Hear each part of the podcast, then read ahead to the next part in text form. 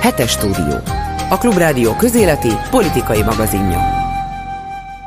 A hetes stúdió második órájának hagyományai szerint pedig újságíró kollégáimmal vitatjuk meg ezúttal nem csak az elmúlt hét, hanem az egész elmúlt esztendő legfontosabb fejleményeit, és ezúttal itt a stúdióban a Klubrádió válogatottját köszönhetem, mondhatnám azt is, hogy a Dream Teamet, hiszen itt van Bálint Judit szerkesztő, Bolgár György kollégám és Zentai Péter, tehát veletek fogjuk megbeszélni azt, hogy mit tartotok a legfontosabbnak az elmúlt évről, a 2021-es évről, mondjuk itthon. Melyik volt a legfontosabb fejlemény, amit kiemelnétek?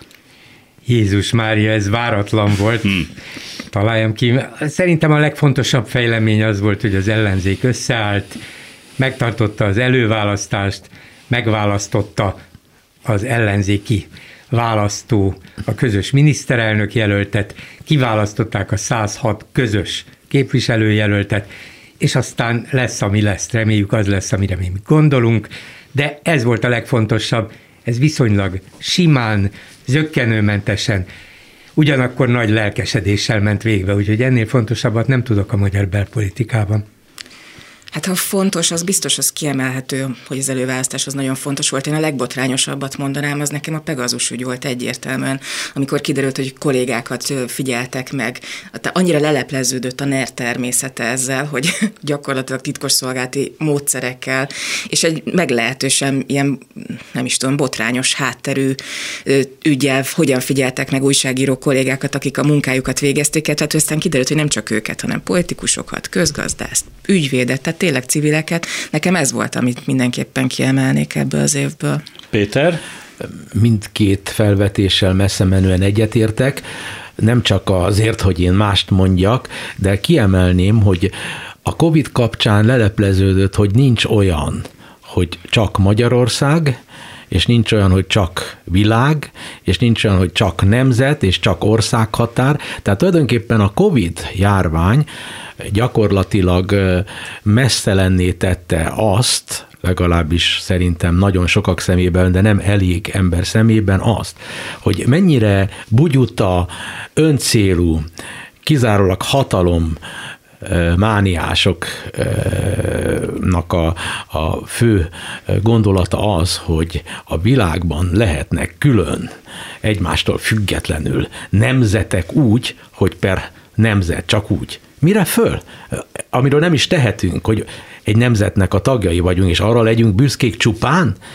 Hát a világunk nagyon-nagyon súlyos válságba került a Covid-nak no. a folytatódása nyomán, és hazánk szintén ki nem mondva, vagy kimondva, emiatt is, és az miatt, hogy a világ ennyire össze van fonódva a, a, a különböző nemzetek, országok, és hogy egyformán sújtja Afrikát, nem egyformán sújtja, de valamelyest sújtja az egész világot, függetlenül, hogy melyik kontinensről vagyunk, ugyanazok a kihívások. Erre kell koncentrálni, és Magyarország pedig letért a globális gondolkodás útjáról.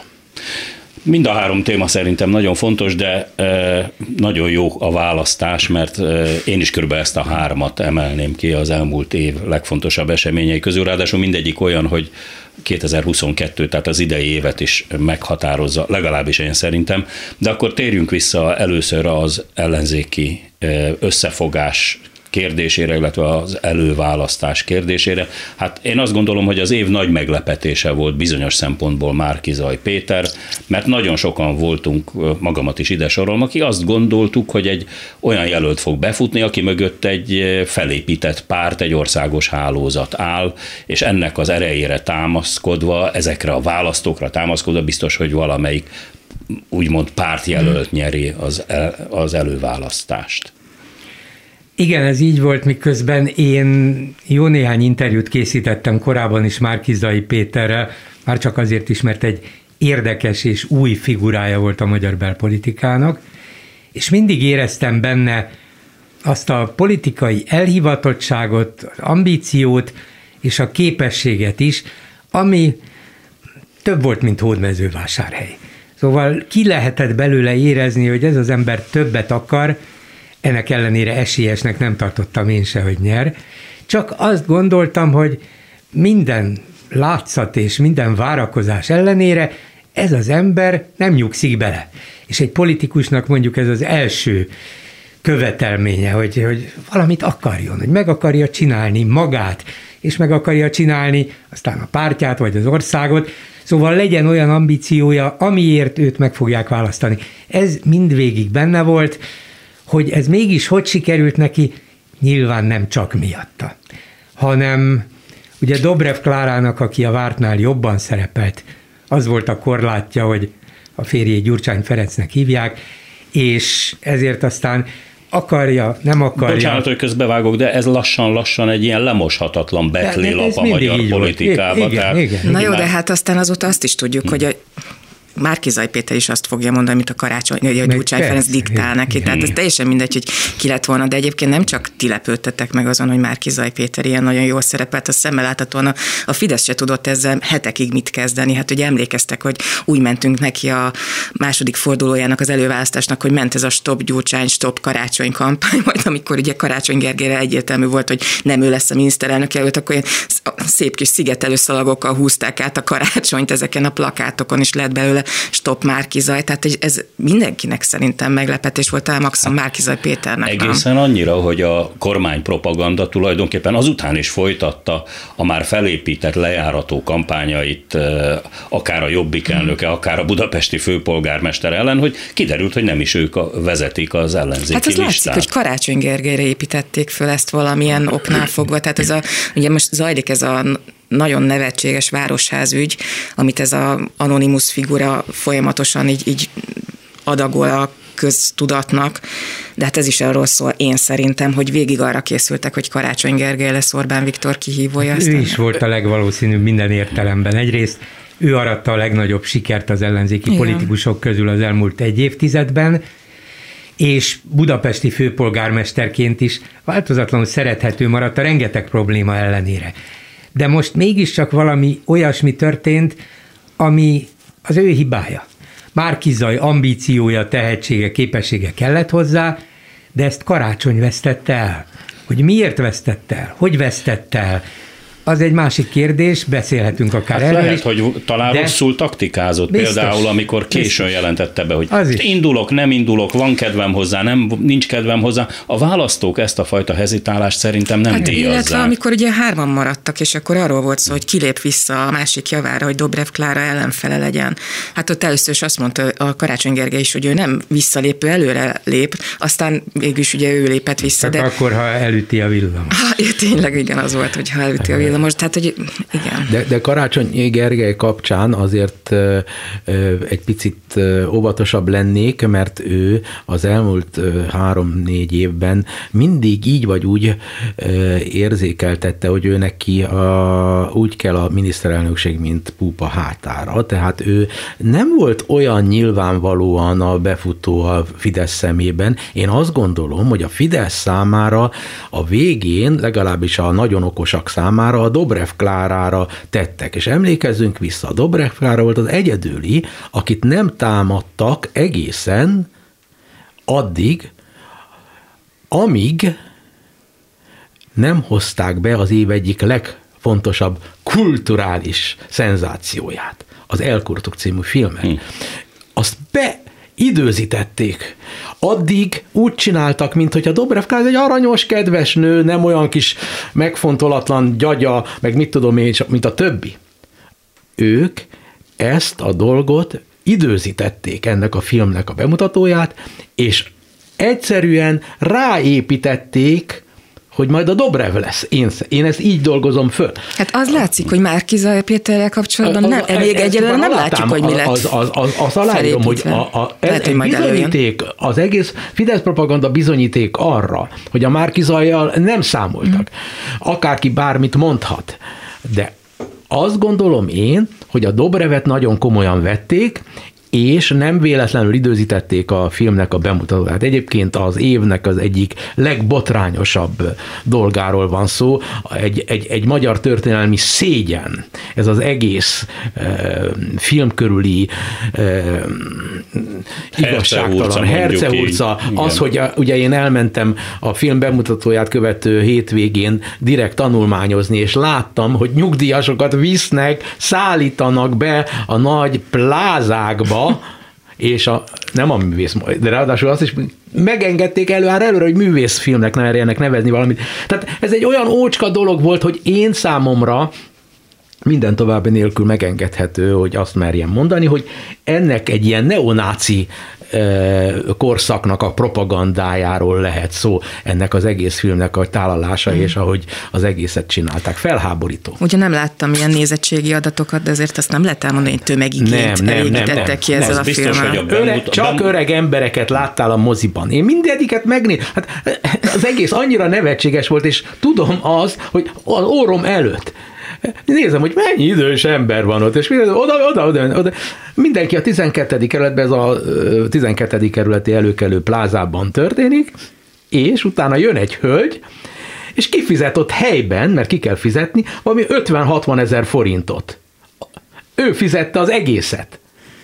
Oh. Ja, hogy a nyugdíjas csoportnak. A nyugdíjas csoportnak. Aha, értem. Jó, de mielőtt azért elmennénk, ez majd egyébként de a vitték. következő Oscar díj kiosztó majd kiderül, hogy mennyire volt sikeres a film. Film nem volt majd sikeres. Los Angelesbe a magyar hát, nyugdíjas Bocsánatot kérek, a, a, magyar, ebben az évben ugye a magyar kormány sokféle harcot vívott Brüsszellel, az egyik az volt, hogy a, a gyerek a, az, a, a család, a minden. És erre, erre, erre kitesznek a 12. kerületről beszél, kizárólag az iskolák közeli buszmegállókba elkurtuk plakátokat, és akkor én csak úgy hülyeségből elkezdtem gyerekeket kezdeni. Mi van ide írva? Aztán elkurtuk, elkurtuk. És ez helyes? Aztán borzasztó. Az egyik, egy 11 éves azt mondta, hogy uram, és az helyes, hogy az óvodáknál is ki van téve? Jó, de azért most még mielőtt elkezdjük kiosztani ezeket az aranyszobrocskákat Kálomista Gábornak és csapatának, térjünk még azért egy picit vissza, és akkor itt már az amerikai párhuzam. Számomra egy fordulópont volt az, amikor láttam Márki Zaj Pétert a CNN-nek eh, élőben interjút adni, illetve utána volt egy BBC-s interjúja is, ami arról beszélt, legalábbis az én számomra, hogy egy nagyon összeszedett, nagyon felkészült és nagyon fegyelmezett politikusról van szó, aki nem csak, hogy eh, jól beszél angolul, mert ez ma már kevés, hanem azt a logikát, azt a fajta gondolatvezetést adta vissza, hogy előadja a saját gondolatait, amit a CNN és a közönsége levesz, amit megért, mert nem elég jól beszélni angolul. Szijjártó Péter is nagyszerűen beszél angolul, mégis nagyon sokszor kilóg a lólába nyilatkozataiból, de Márkizaj rövid volt, tömör volt, összeszedett volt. Nem tudom, hogy erről nektek mi a véleményetek. Ez abszolút így volt, sokkal jobban szerepelt, mint ahogy az ember várta volna, annak ellenére, hogy tudtuk, hogy éveket töltött Kanadában és Amerikában, de nem politikusként töltötte azokat az éveket. Úgyhogy valóban úgy szerepelt, ahogy egy CNN vagy egy BBC riporter elvárta tőle, na végre valamilyen európai ember itt a magyar politikában. Szóval most nem azt akarom mondani, hogy Varga Judit nem tud jól angolul, és nem tud úgy válaszolni olyan gátlástalanul és olyan profil lesöpörve a kérdéseket és kikerülve a kérdéseket, tud, de, Sőt, hát láttunk igen. felkészületlen, például a svéd televízió riportere tud. kifejezetten felkészületlen volt magyar ügyekből az Mindegy, idejében. Mindegyik felkészületlen, mert semmelyik se ismeri annyira belső a belső dolgokat, vagy nem ismeri annyira a gondolkodásmódjukat, nem tudja, hogy hogy hazudnak éppen bele a képébe, elfogadja azokat a válaszokat, nem igen tehet mást. De Márki Zajban nem ez volt az érdekes, hanem hogy a kényes kérdésekre is nyugati stílusban válaszolt. Varga Judit és Szijjártó Péter az Orbáni stílusban, az Orbáni mm, mondani valót, az Orbáni narratívát és az Orbáni technikát alkalmazta, Márki Zai nem. Ő nyugati volt ebből a szempontból, és ezt írjuk a javára. A magyar közönség előtt, de mert ez a kérdés, hogy hogy veszi ezt ki magát? Hogy fogják a nézők őt, már amennyiben látják és ahol látják, értékelni? Szeretik-e? Szerintem ez most a kulcskérdés. Ugye Botka akkor bukott meg, valószínűleg sok más ok miatt is, amikor nem volt elég szerethető a televízióban. Merev volt, rosszul, kényelmetlenül érezte magát, nem tudtunk hozzá érzelmileg kapcsolódni. Márkiza ennél sokkal szerethetőbb, magabiztos, határozott, tud mosolyogni is, van humora is, de mégis valahogy más. Nem az a fajta politikusi viselkedés, amit még a szimpatikusabbaktól is elvárunk, és ezért mindig akad a nyilatkozataiban valami, ami feltűnik, amitől most nem egészen vagyok biztos abban, hogy ezt hogy értette, hogy mondta, hogy ez tapasztalatlanság-e, vagy hogy ő egy ilyen alkate, aki nem fog és nem is akar az elvárásoknak teljesen megfelelően szerepelni, ezt még nem tudjuk, de meg kell szerettetnie magát a közvéleménye. Hát ez lesz most a következő négy-öt hónap. Mik, mikor lesznek a választások? Három inkább. Három? Három. Április, Április igen, elején valóban. A, a célja, tehát az, hogy a többi párt is úgy álljon be mögé teljes melszélességgel, hogy, hogy mindenképpen Márkizaj Péterből felépítsenek egy olyan valakit, akire szívesen szavaz az ember.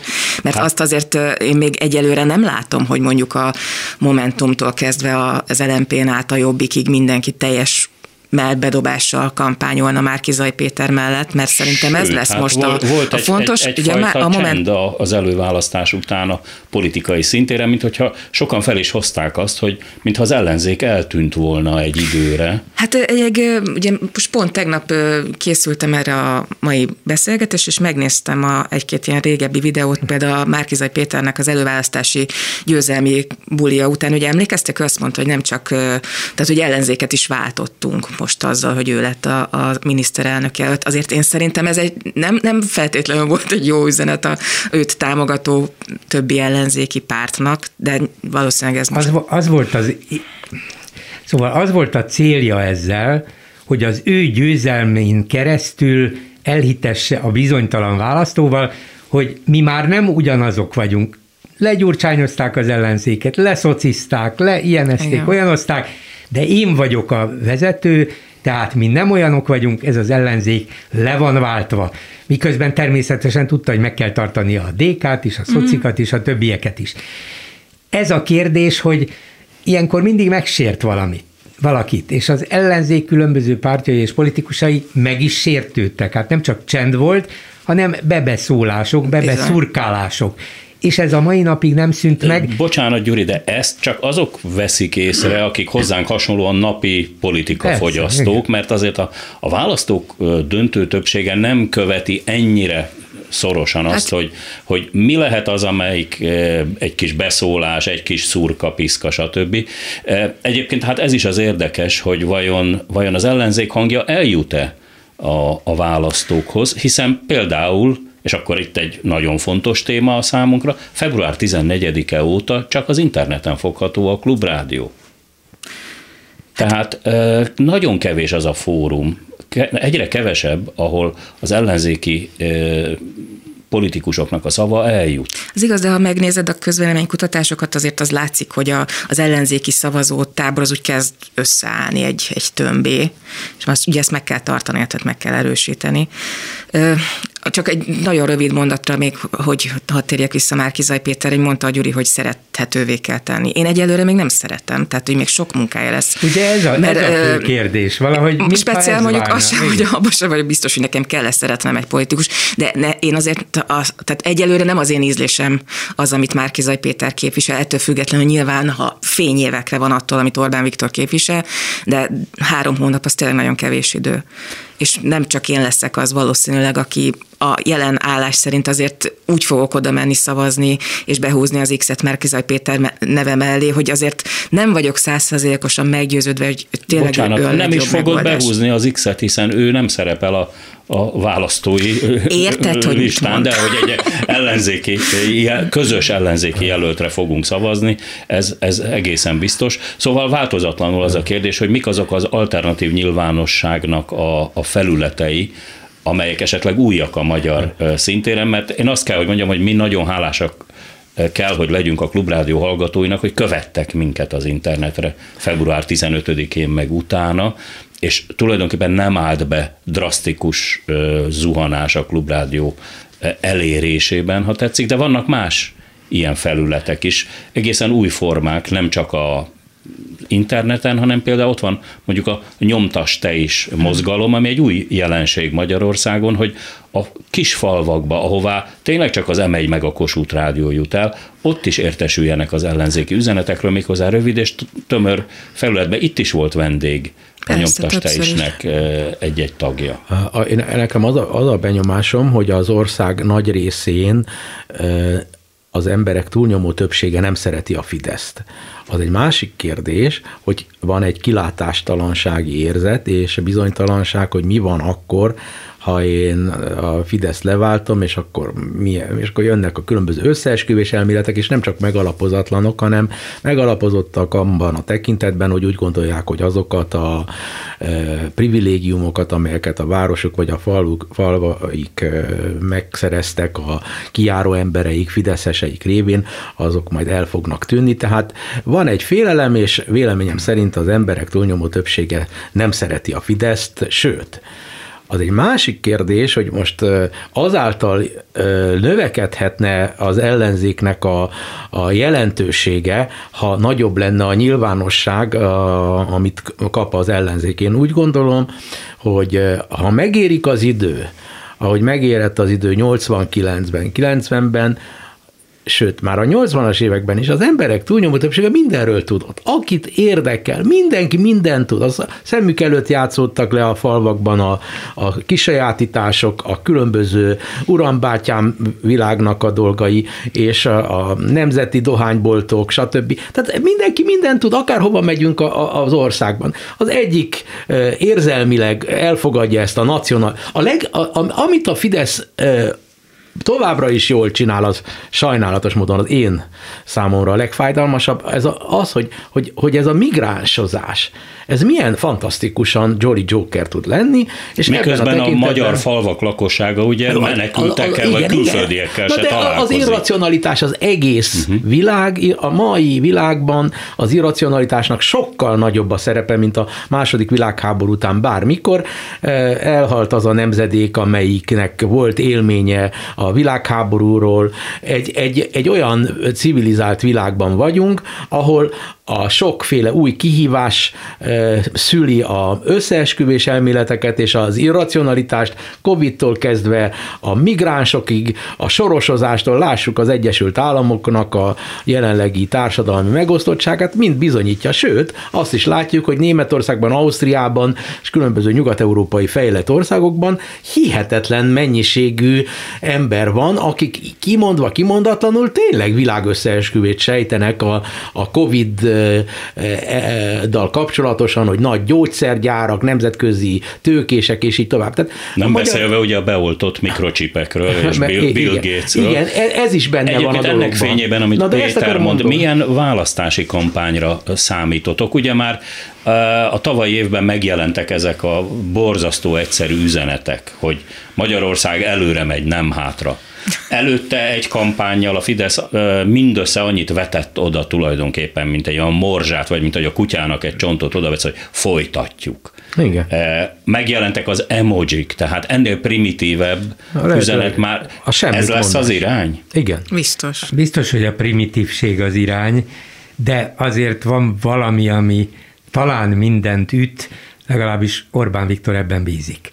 A pénz, a megélhetés hogy mi az, amit én most tudok ajánlani, nem is ígérek, hanem odaadom nektek. A 80 ezer forintos nyugdíjprémiumot, a 13. Hogy megküzdöttél te, emlékszel? Igen, De igen, a visszatérítést, a visszatér, így van, az már milliós tömeget érint, a 25 évek aluliak adómentességét, a megemelt minimálbért 200 ezer forint azért az jól hangzik. Katonák, rendőrök fél évi fegyverpénzt kapnak. Így van, elmondták, ötször jelentették be már szeptember óta, hogy 20%-kal megemelik a szociális dolgozók fizetését, meg a nővérekét is, és minden alkalommal persze a média közli, hogy most bejelentette X, mintha új volna. Aztán bejelentette egy három héttel később egy másik, az is mintha új volna. Ötször halljuk új hírként ugyanazt, és ott lesz a fülünkben, hát ezek ezért mégis fölemelik a fizetésünket. Hát ez nem Kánaán, de mégis teljesítenek. Mit tud ezzel szemben az ellenzék és már ajánlani? Hogy én kétszer annyit fogok fizetni? Nem hiszik el, és nem is hihetik el. mi az, ami kézzelfogható, ami, ami valahogy azt, azt hiteti el az emberben, és ebből nem csak szerethetőnek kell lennie, hanem megbízhatónak is, erősnek is kell mutatnia magát. A miniszterelnök jelöltek, mi, hogy mi lesz az üzenet? Nem tudom, egy zsák krumpli, hanem két zsák krumpli? Szerintem igazságosabban próbáljuk elosztani azt, ami van, például a családi pótlékot megemeljük, például nem hagyjuk, hogy a nyugdíjak így rohadjanak le egy évtizeden keresztül, és aztán a végén felturbózzuk egy 13. havival, hanem megváltoztatjuk a nyugdíjszámítás rendszerét, hogy ne szakadjanak el a bérektől. Szóval ilyeneket lehet ér, ígérni, és talán ezt meg is fogják érteni az emberek. Hát igen, ez az igazságtalanság, ami ebben a rendszerben benne van, az, az amit mindenképpen meg kell szüntetni, és amikor Márkizai Péterre mondták, hogy ugye ő az, aki a rezsicsökkentést meg akarja szüntetni, hogyha én jól emlékszem, akkor ő azt mondta, hogy az igazságtalanságot akarna ebből a rendszerből is kivenni, hogy miért van az, hogy az, aki a, tényleg a medencéjét fűti a, a alacsony energia árral, az, az ugyanannyira jól jár, mint az, aki tényleg a, ne, nem, csak éppen nem akar megfajni. Szóval igen, hát lehetne rengeteg, végignézünk ezen az egész szociális rendszeren a támogatások körén. A Persze, hiszen adó visszatérítést azt rendszeren. kap, aki egyáltalán rendszeres jövedelmet kap, és van adója, de van talán két millió ember, aki a létminimum alatt él hát, Magyarországon, sőt, hát, most a és nincsen megbízható fizetés. Maradunk, hát ugye a rezsicsökkentés van a gázra, meg a villanyra, de ugye pont most volt egy, egy hír arról, hogy a, aki tűzifával fűt, és ez rengeteg ember van. Őket ez például egyáltalán nem érintette, sőt, tehát ugye egekben van a tűzifa ára, tehát hogy igen, lehetne itt mit csinálni, okosan kell és ügyesen kommunikálni azt, hogy ez miért lesz jó, csak hát ugye megint az a kérdés, hogy, hogy mennyivel egyszerűbb azt fölérni, hogy mi megemeltük a minimálbért, meg mi visszaadjuk a 13. havit, amit amúgy egyébként mi nem adtunk vissza az elmúlt 12 évben egyszer sem, csak hát ez gondolom nem lesz ott apró betűvel, kis csillaggal a plakátáján. A következő hónapokban eldőlhet, hogy fent tudja tartani azt a látszatot a Fidesz és az Orbán Viktor személy szerint, hogy valóban nála az erő.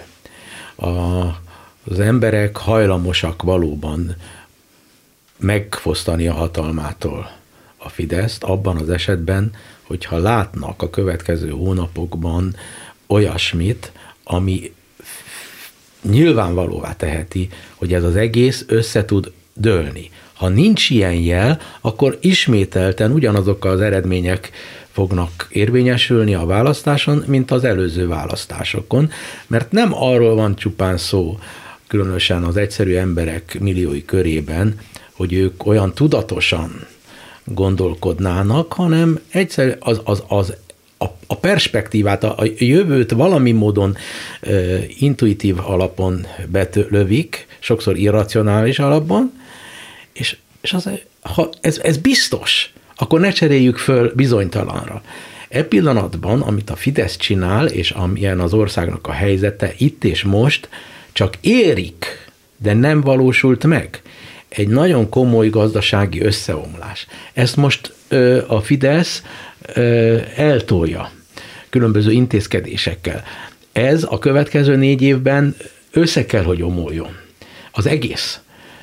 Ennél fogva el lehet gondolkodni, hogy van olyan gondolat, ami nyilvánvalóan ezt nem képviseljük mi, de hogy lehet az országnak a megszabadulása, végleges megszabadulása egy nyilvánvalóan rendkívül reakciós, a történelmileg szinte példátlan reakciós rendszertől akkor lehetséges csak, ha az összeomlik, és nem demokratikus módon úgymond leváltják, mert akkor még mindig visszajöhetnek. Nem, Jaj. Péter, nem, nem, nem, ez egy, ez egy doomsday szenárió. Szóval ez egy ne, kataklizma, amit ne a végi Nem szeretnék ott lenni alatta, amikor ez omlik össze. Nem, Meg szerint, más. Szerintem is megbuktatható simán választásokon.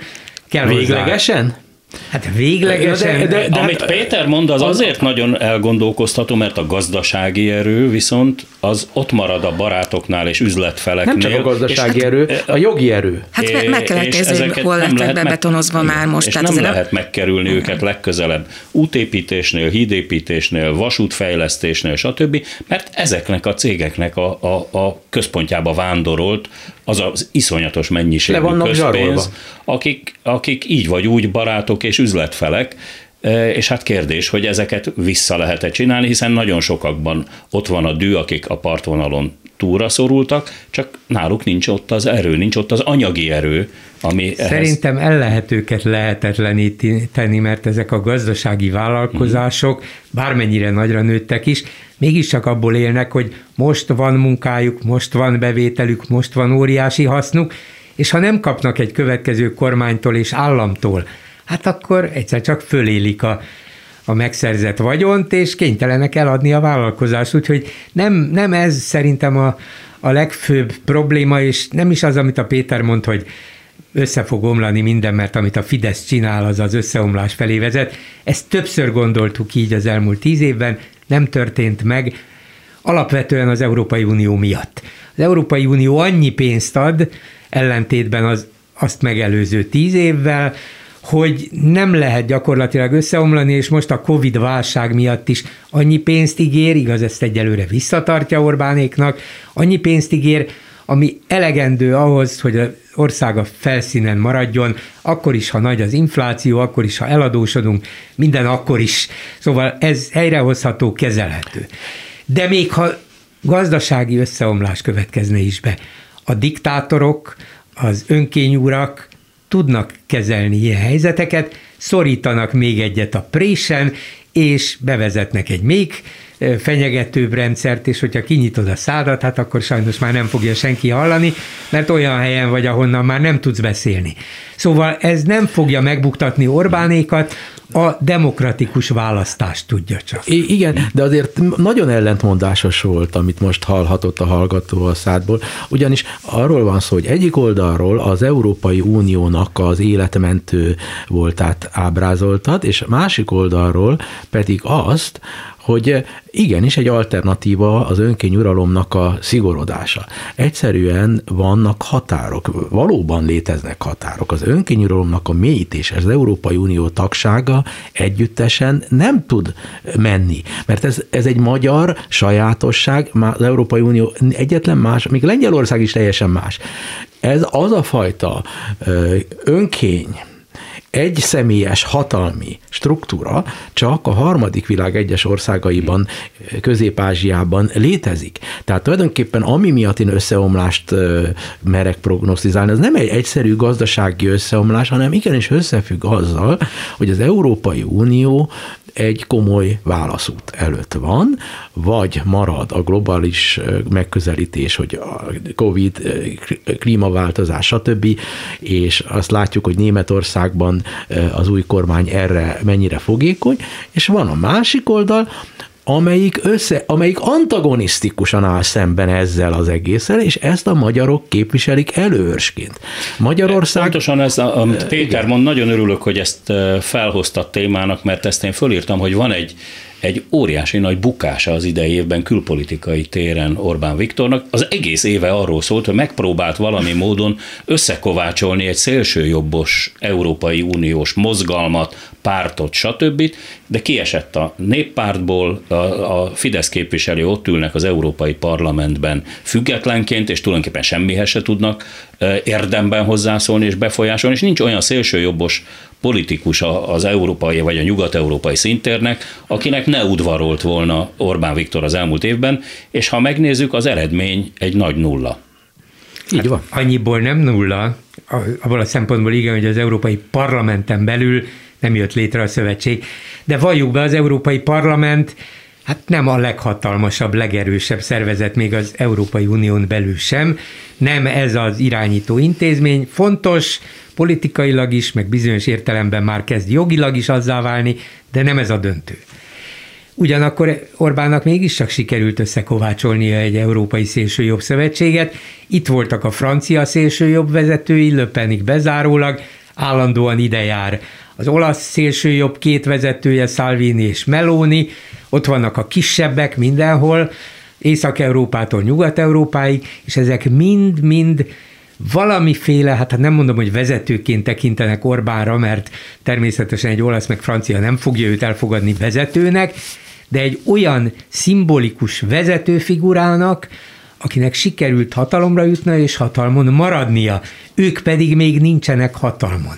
Úgyhogy példaként tekintenek rá, állandóan hivatkoznak rá, és hagyják is, hogy próbálja a maga erejével és eszközeivel ezt a szövetséget létrehozni. Ez tehát egy fenyegetés marad Európa számára mindenképpen. Hmm. Az Európai Unió pedig, bár válaszút előtt áll, és állt már az elmúlt évtizedben is, a válaszokat nem fogja megadni, mert az a, az a munkamódszer, hogy görgeti maga előtt a válaszokat, és majd lesz előbb-utóbb valahogy, igen, előbb-utóbb valahogy Orbán Viktor sem lesz Magyarország miniszterelnöke.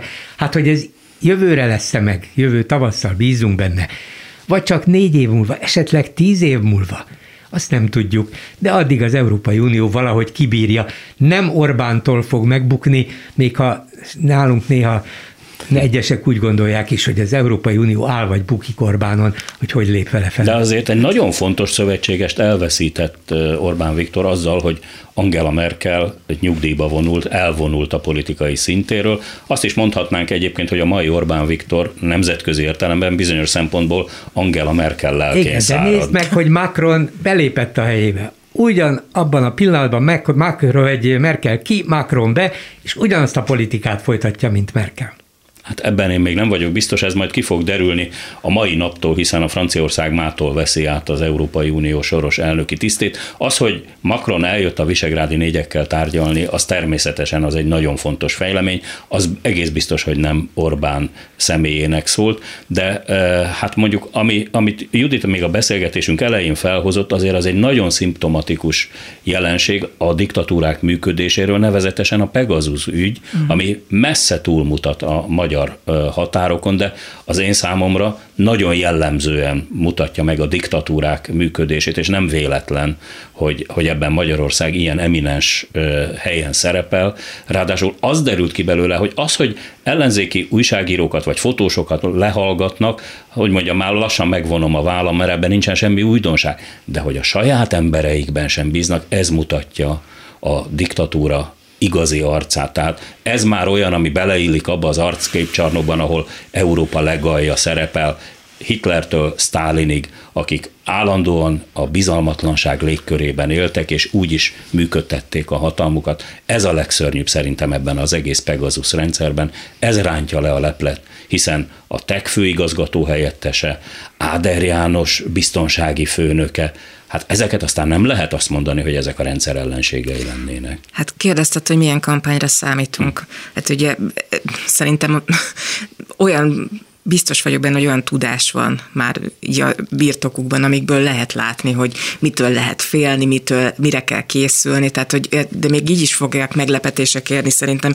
sokakat, azt nem tudom, hogy mennyire figyeltétek mi ezt a beszélgetést, hétfőn 27-én vesszük fel, az Ördög ügyvédje nevű Facebook oldal, ma reggel kiadott egy, csak egy nagyon rövid kis Facebook hírt, hogy neki most akkor újra aktivizálja magát januártól, és Varga Juditról ígért különböző ö, ö, ügyeket, hogy előszed, tehát, hogy, hogy azt, hogy igen, mindenkit, mindenkit figyel, az azért tényleg meglehetősen furcsa, de azt, hogy pontosan tudják, hogy, hogy azért megrángathatja a népszerűségét egy, egy vezető hatalomnak, hogyha lefényképezik, hogy éppen melyik jachton nyaralgat, miközben a Facebookra ugye azt fotózza ki, hogy éppen az irodájában dolgozik.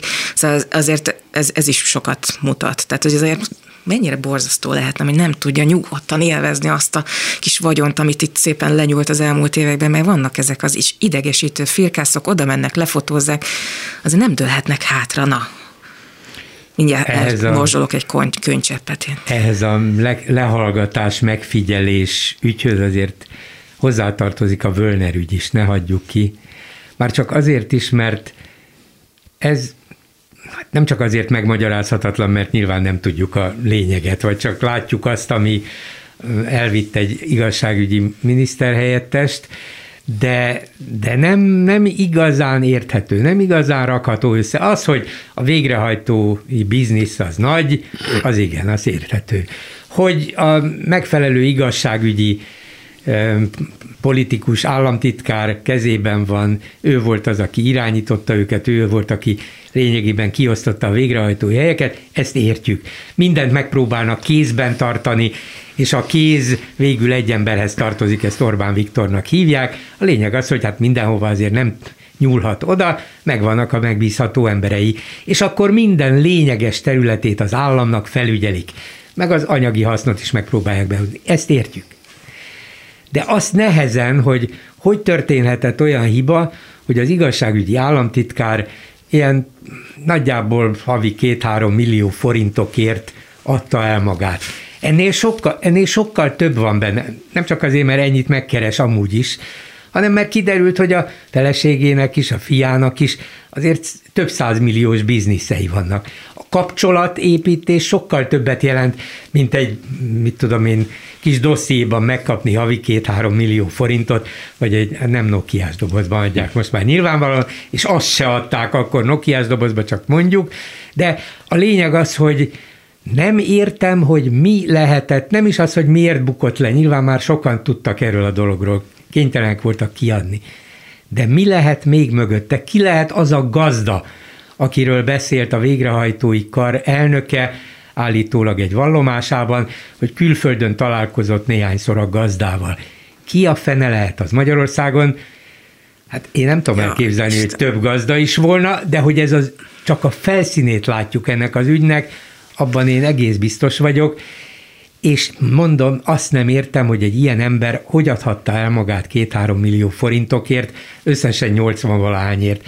Ennél ez az ember többre képes, többje van, többet Közelebb tud, is volt a Közelebb tűzhöz. van a tűzhöz.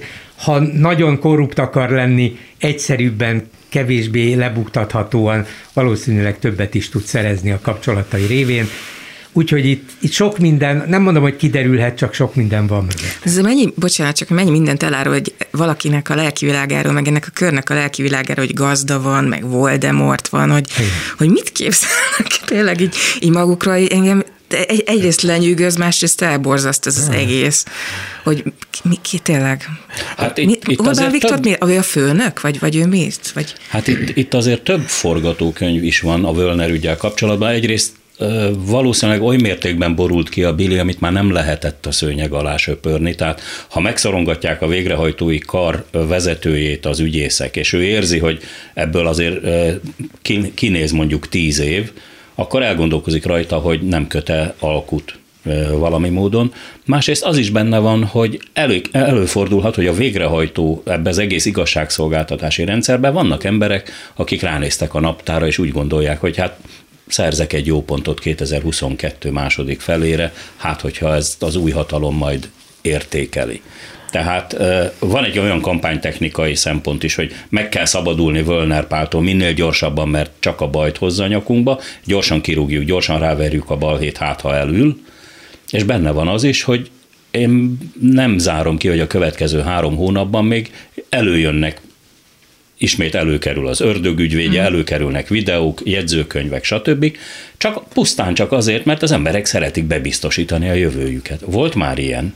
Hát vagy lehet, hogy annyira tudták, hogy Völner Pál bukni fog, hogy nem akarták megvárni vele, hogy a, ez a kampány közepén bukjon. És tegyük hozzá, a szomszédos Ausztriában ugye ennél ennél százszorta kisebb ügy miatt mondott le Sebastian Kurz. De, de most már egyre súlyosabbak azok a dolgok, amelyek kiderülnek Ausztriáról, és ez tulajdonképpen valóban ilyen önrevíziót is kihoz belőlem, hogy például Olaszországban, Franciaországban évtizedeken keresztül hihetetlen botrányok is kiderültek, és sok nem derült ki.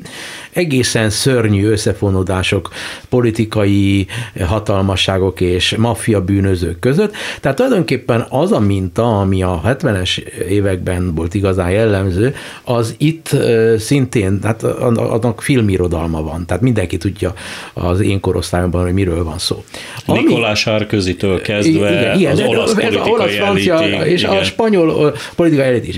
És ez azt mondatná velem, hogy mivel hogy ott sincs alapvető következmény, ott se volt alapvető következmény, Magyarországon is azt látok az elmúlt hogy semminek nincs következménye, ezektől nem hatódnak meg a szavazók, és nem fognak másra szavazni, tehát a, egy nagyon furcsa irracionalitás van ül rá a népekre, egy reménytelenséget jelez. Ami a magyar specialitás az az, hogy ez a gazda szó, ez a nyugati világban csak filmekben Padre Padrone, az egy ilyen... Bocsánat, de az oroszban például ugye Stálint hívták a gazdának az Na most ez, ez azt mutatja, hogy Magyarországon olyan egyszemélyi hatalom van, hogy az ő gyerekkori és ifjúkori olvasmány élményeiből elővesz szavakat és szituációkat, és azokat ő kivetíti a mára, és egészen biztos, hogy állandóan ezeket nézi, hogy hol rontott el Rákosi, hol rontott el, és azt gondolja, hogy az a rendszer, amelyikben kiderülhetnek a dolgok, és van következményük, az nem jó, mert valójában ő azt hiszi, hogy csak úgy lehet hatékonyan indít, csinálni egy társadalmat és építeni, hogyha valójában diktatórikus a rend, csak nem mondjuk meg, hogy ez diktatúra. Ő azonban annyira ö, sok sikert ért el ezzel a ö, szerintem nem tudományosan megközelített ö, ö, történelmi, képével, hanem, hanem fölfigyel dolgokra, és ez a gazda ö, szónak a, a bevezetése, hogy ki a maga gazdája, mondta Jakab Péternek, meg nem tudom, a másiknak, a Vona Gábornak, stb.